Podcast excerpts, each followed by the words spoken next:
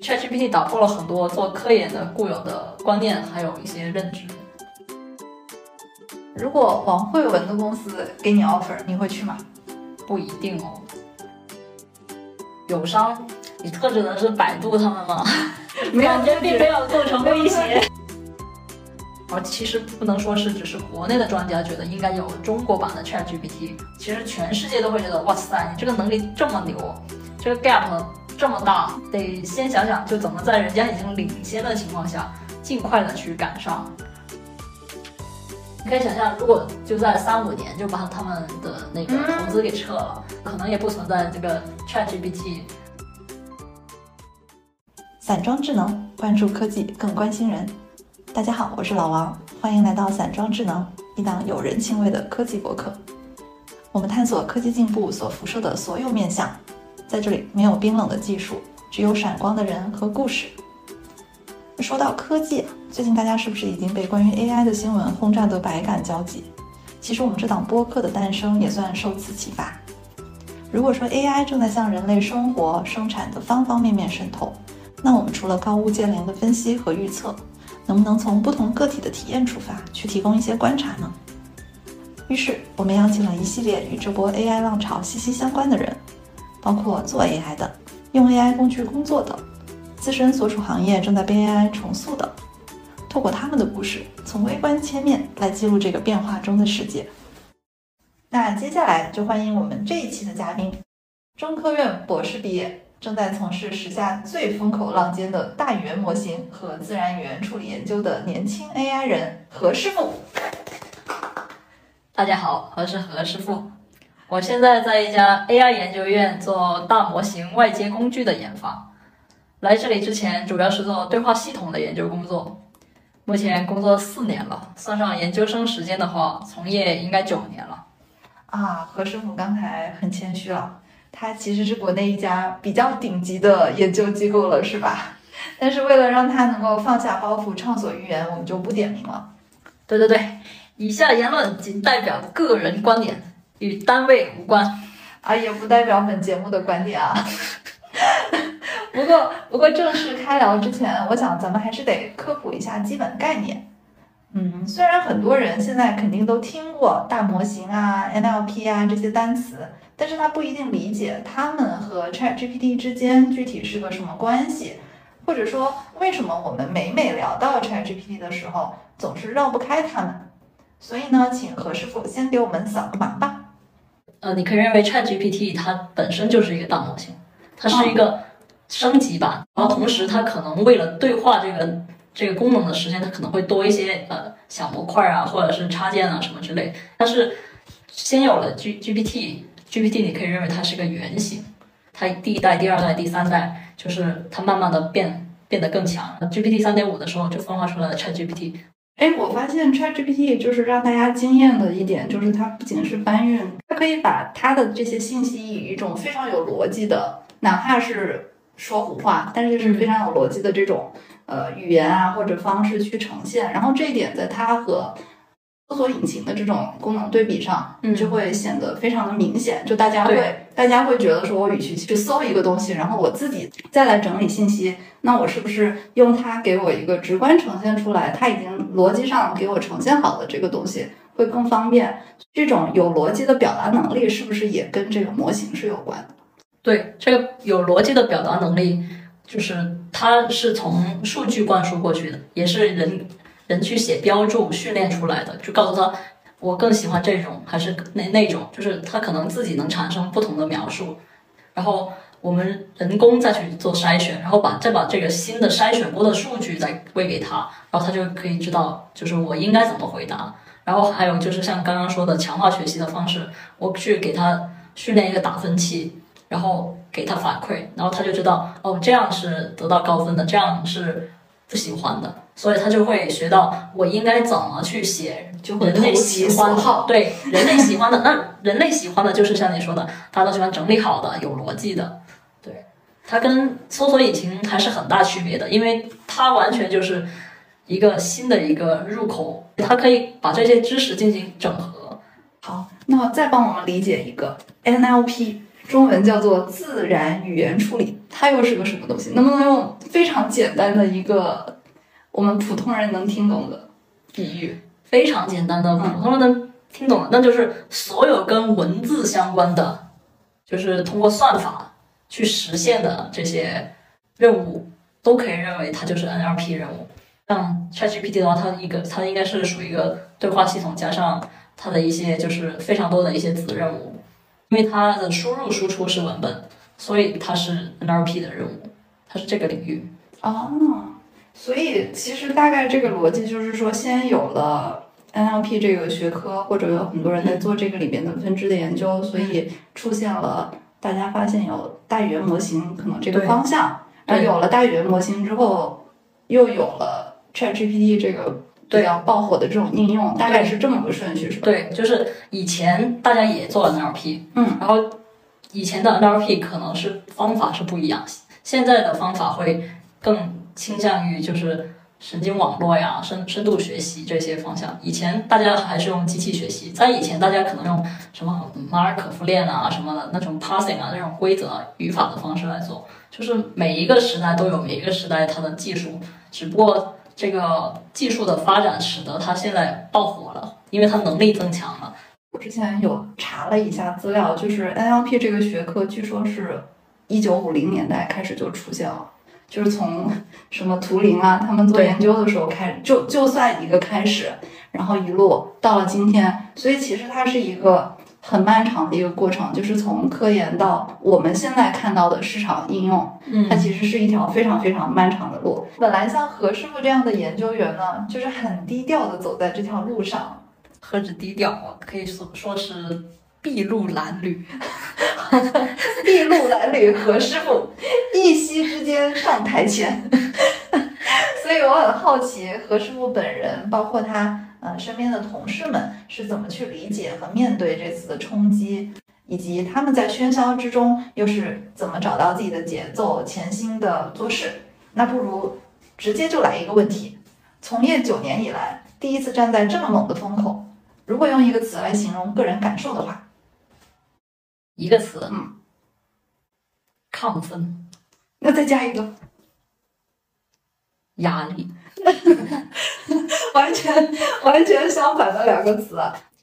因为在 ChatGPT 出来之前，呃，大家都不太确定研究能做成什么样子嘛，然后不知道能不能落地。嗯，然后其实在中国这个比较保守的文化或者氛围里边，大家是不太敢去做一些新的东西的。其实我两年前有说过，我想做对话式的搜索引擎，然后就想用对话或者其他的形式去完成这个搜索的这个过程。然后反馈给用户，就是以交互的这种形式。嗯，然后大家觉得这可能是痴人说说梦而已。我现在呢，已经有了 ChatGPT 这样的产品了，也上线了，大家就发现原来是真的可以做的。然后你以前认为呃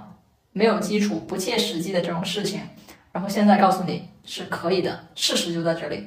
所以 ChatGPT 打破了很多做科研的固有的观念，还有一些认知。哎，看来 OpenAI 这个大力出奇迹，真的是给了你们研究者对于未来很大的信心哦。你看老黄跟 OpenAI 那个啊，就黄仁勋是吧？对，啊，还有跟他们那个首席科学家伊列的对话，老黄就问，哎，为什么这个 ChatGPT 这么强？它有没有一些就是 trick 或者是特殊的技术？呃，伊列说没有，我真的特别惊奇，我就是把模型的这个规模加大了，然后我把数据变多了。我让他去认识，就是这个世界是什么样子，就是他觉得，就是语言是世界的压缩，他学会了，就是怎么从前面的话去预测后面的话，那就变相去理解了这个世界，就压缩了这个世界的知识嘛。大家就觉得，哎，那你你也不知道为什么，但是他就是因为大，所以好，就对，就就这种感觉，就是以前可能大家都是我必须有一个合理的解释，然后我必须。在前人已经做好基础上，我可以再往前，对，再往前做，或者是我必须得有个打板了，然后就是打了个样，我才跟着他去做，这可能是中国的一个大问题吧。然后现在是彻底彻底被被掀翻了。伊利亚还说了一个更早的一个案例，就是他们二零一七年的一个论文，做那个情感类的这种评价的，就是。就情感类的评价是说，让机器去识别，比如说某一段话里面这个呃是一种什么情绪，大概是这种意思吗？它是生成，就是哦，生成带有某种情绪的这一段评语或者什么然后他们用的就是亚马逊的那个商品的啊评价，点评对，然后让这个模型去学怎么去写这个商品的评价。啊然后之前呢，他们都是用就是比较少的数据去做情感分类，比如说几万或者是几十万的数据，然后直接就把这个任务对应的数据喂给一个小模型，然后模型去做这个任务。然后他们当时就提出了一个新的想法，就是我用一个更大的模型，因为他认为数据这个语言的数据是世界的压缩嘛，那我就学怎么去写这个商品评论。那我会写了的话，那我肯定就知道。哪种商品的评论，它就会是什么情绪，因为它既然都会写了，那当然也就会哦去评判就。是为了让他能表达情绪，反而去让他学一个更深或者说更更基础的一个东西。对，就有点像是无心插柳嘛。嗯，他就发现，哎，我这个是学会了怎么写评论哈，并且我发现我加了一点点的这个这个去做这个分类的这个数据就可以了，我不用几万和十几万，我可能就给他就是十分之一或者是更少的数据量，然后他就可以学到怎么去做这个情感分类了。他就发现，哎，这个神经网络四千多个神经元里面，嗯有一个他学会了怎么去判断这个情绪的好 你这个是人海战术，是不是？覆盖的够多，就有一个会中。嗯，可以这么说吧，你也可以就是有点类似人脑这样子吧，有不同的神经元，然后他们最后负责出来一个比较复杂的任务，但是有有各自的神经元，他们可能负责一些相对简单一些的任务，就他可能把一些任务拆解了，然后到时候他就控制那部分的信号就好。这个是不是大家说的那个涌现这个概念是这样？对，我觉得有点像，就有点像是那个时代的那个涌现，然后现在的涌现就是更大的，就是能力更强，比如说是那种呃数学推理啊，这这种的涌现，它当时可能只是一个小规模的一个就是情感分类的一个涌现。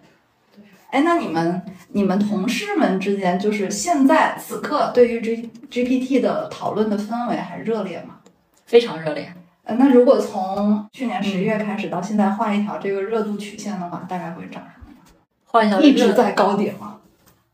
呃不是的，是先到一个比较高的点，嗯，然后慢慢落了一下下，然后最近它又到了一个高点，就是一开始第一个高点可能是它刚发布一个星期之内，不止 ChatGPT 出来了，还接入了 Bing，，然后 Bing 又又呃微软又发布了什么 Office 全家桶，然后那边呃它的那个对手吧，或者是从它分流出来的一个小公司叫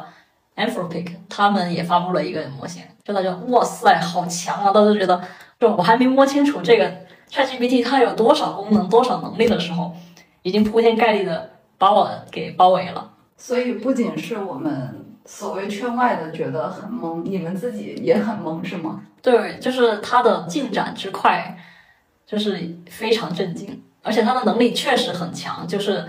所以它后来慢慢退了之后，还会有第二波，就是它现在这 GPT 四出来了，加了一个就使用工具的能力，然后这个也是我之前在做的，然后我觉得我这边我还没有把论文给复现完，它又开始又落地了，就就是这么一个节奏。对，所以这个也其实也呼应了你刚才说的，就是既亢奋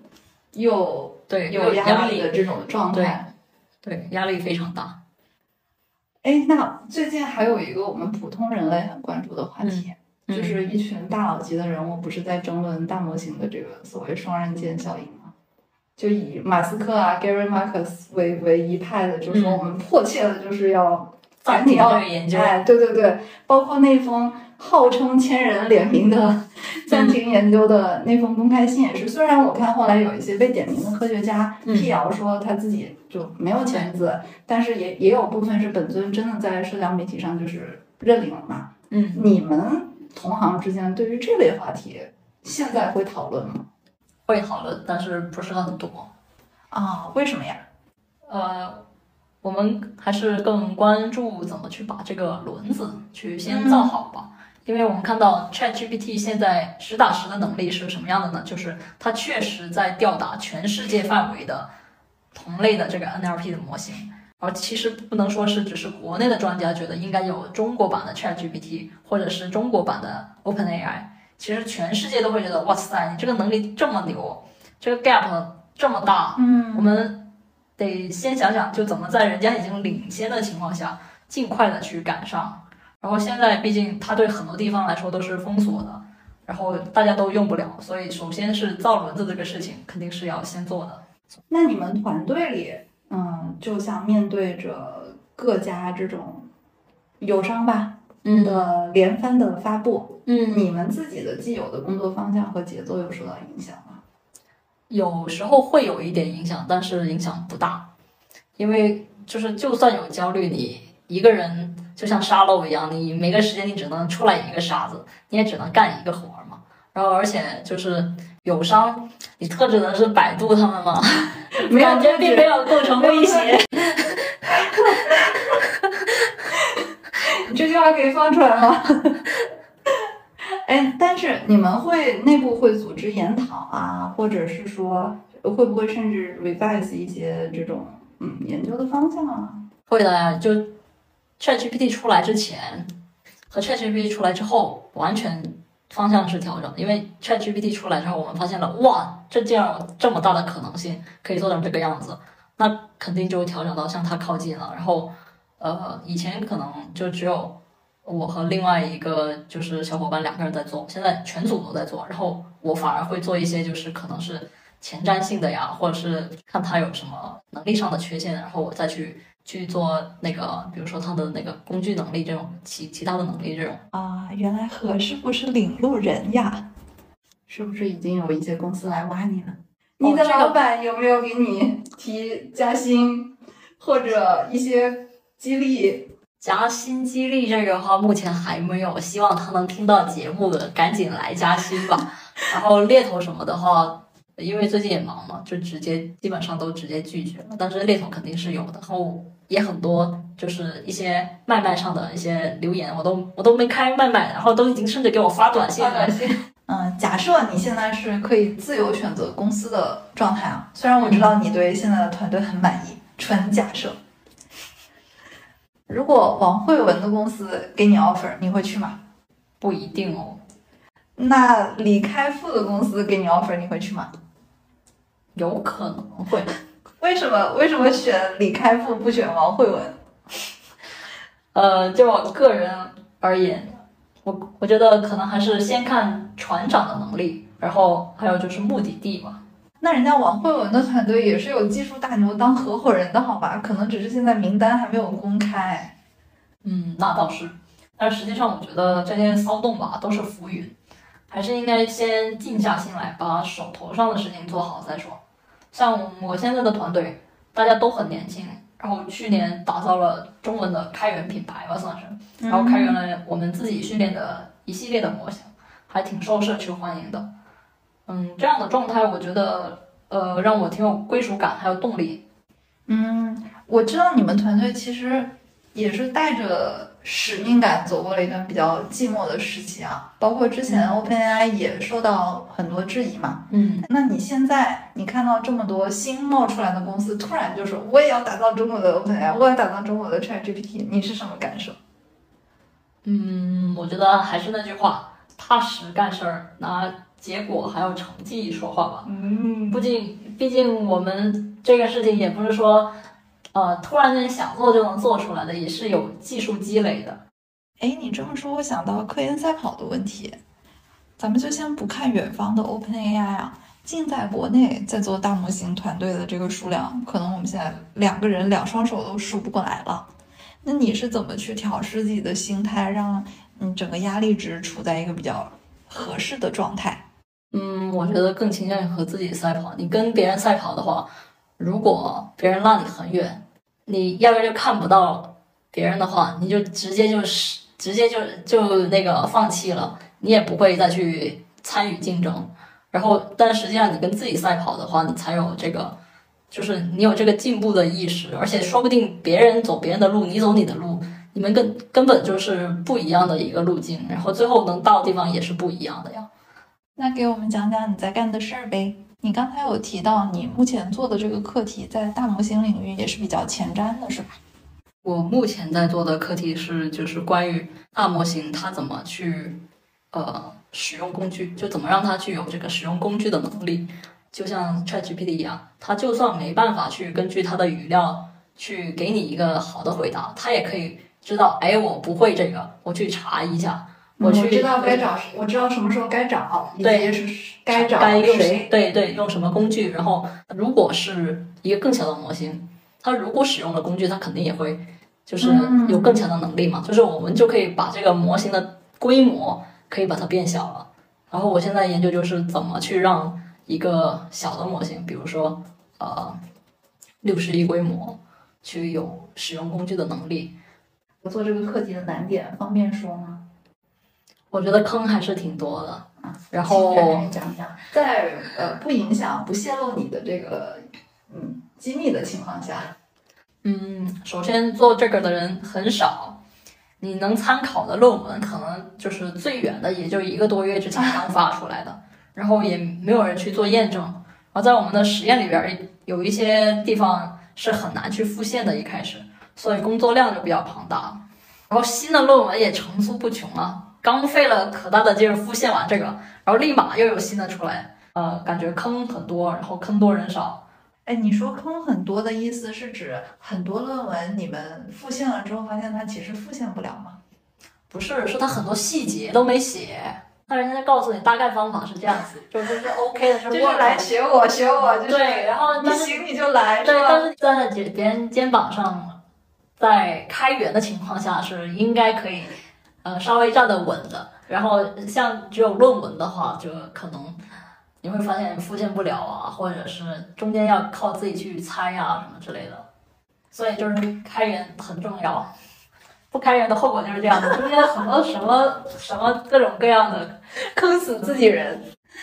但你这还是幸福的烦恼呀，欣欣向荣才会发生这种跟不过来的情况。我记得你上回还跟我讲过一种，过去很长时间是某些课题很少人做，或者就没有资源做，导致它发展很慢，也局限了 NLP 的整个应用。这种情况其实更痛苦，对吧？像我刚刚说的，就是你语料多的、啊工具好的那些方向，它就发展的很快。然后在中国呢，可能是好落地的，然后并且有工具的，它就发展的很快。但是其他的一些方向，可能就是研究的比较少了。就像这一次，我们发现 Chat GPT，或者说这个 GPT 三点五，它好是因为它做了一个任务叫做 alignment，然后这个在 NLP 里边，可能很多企业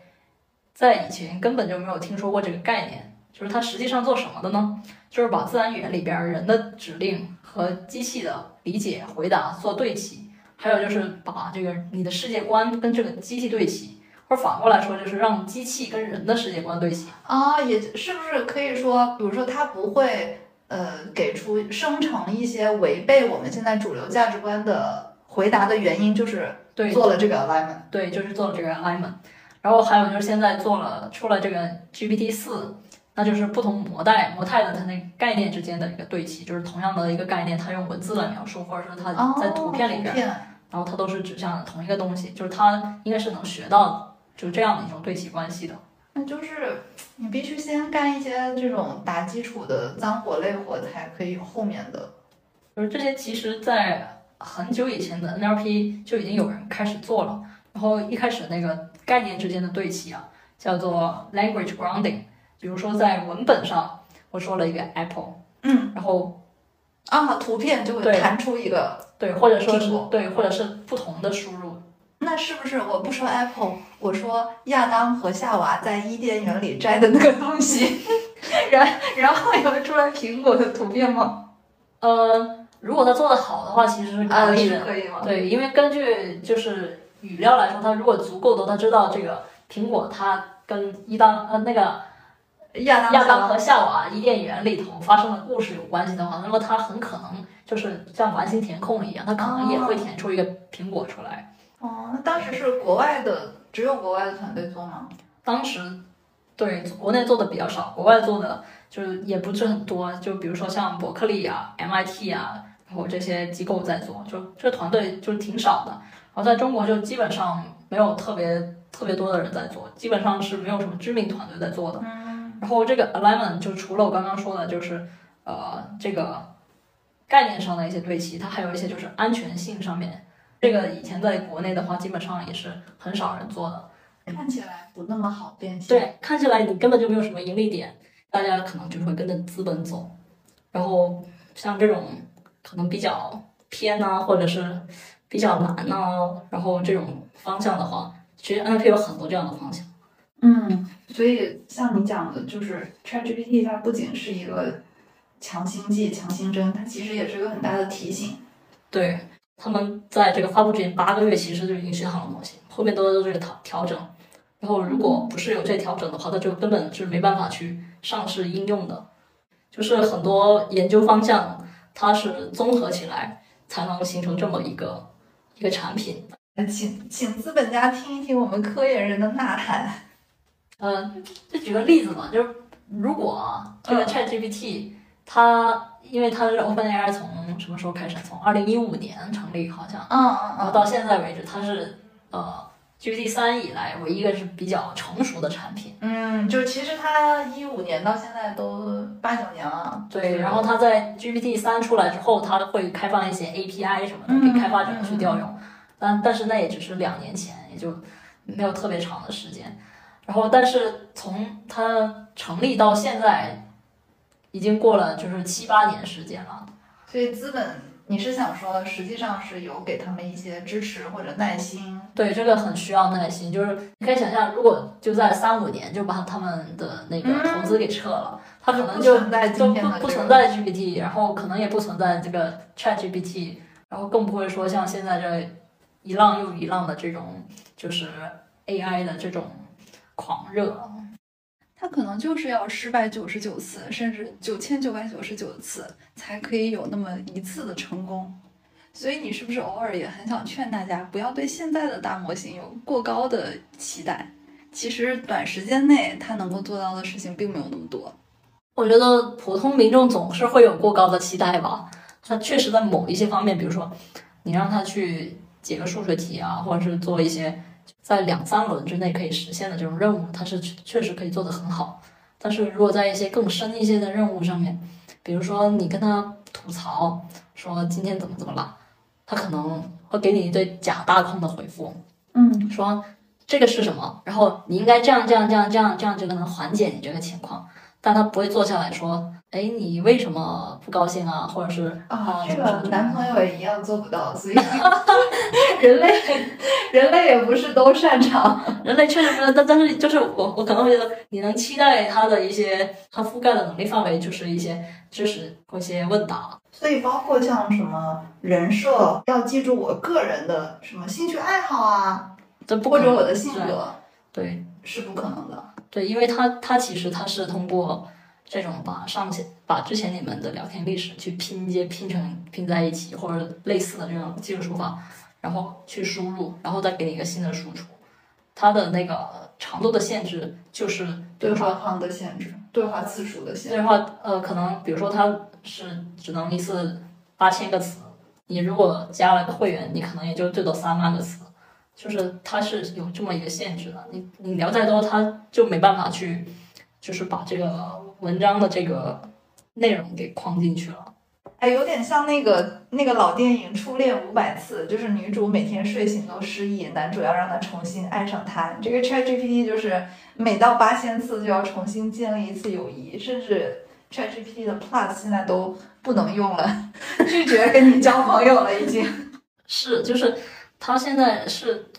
相当于我觉得是一个打了个样，他确实能做得很好，而且真的在生成质量上面真是匪夷所思的好。对，但是你说有一些能力，就是人有各种各样广泛的能力，它确实是没有的。嗯，对这个，所以就嗯，幻想是美好的，但是还是有一定的差距。而且这个大模型一火起来，好像也把 AI 圈的路径之中摆到了台前，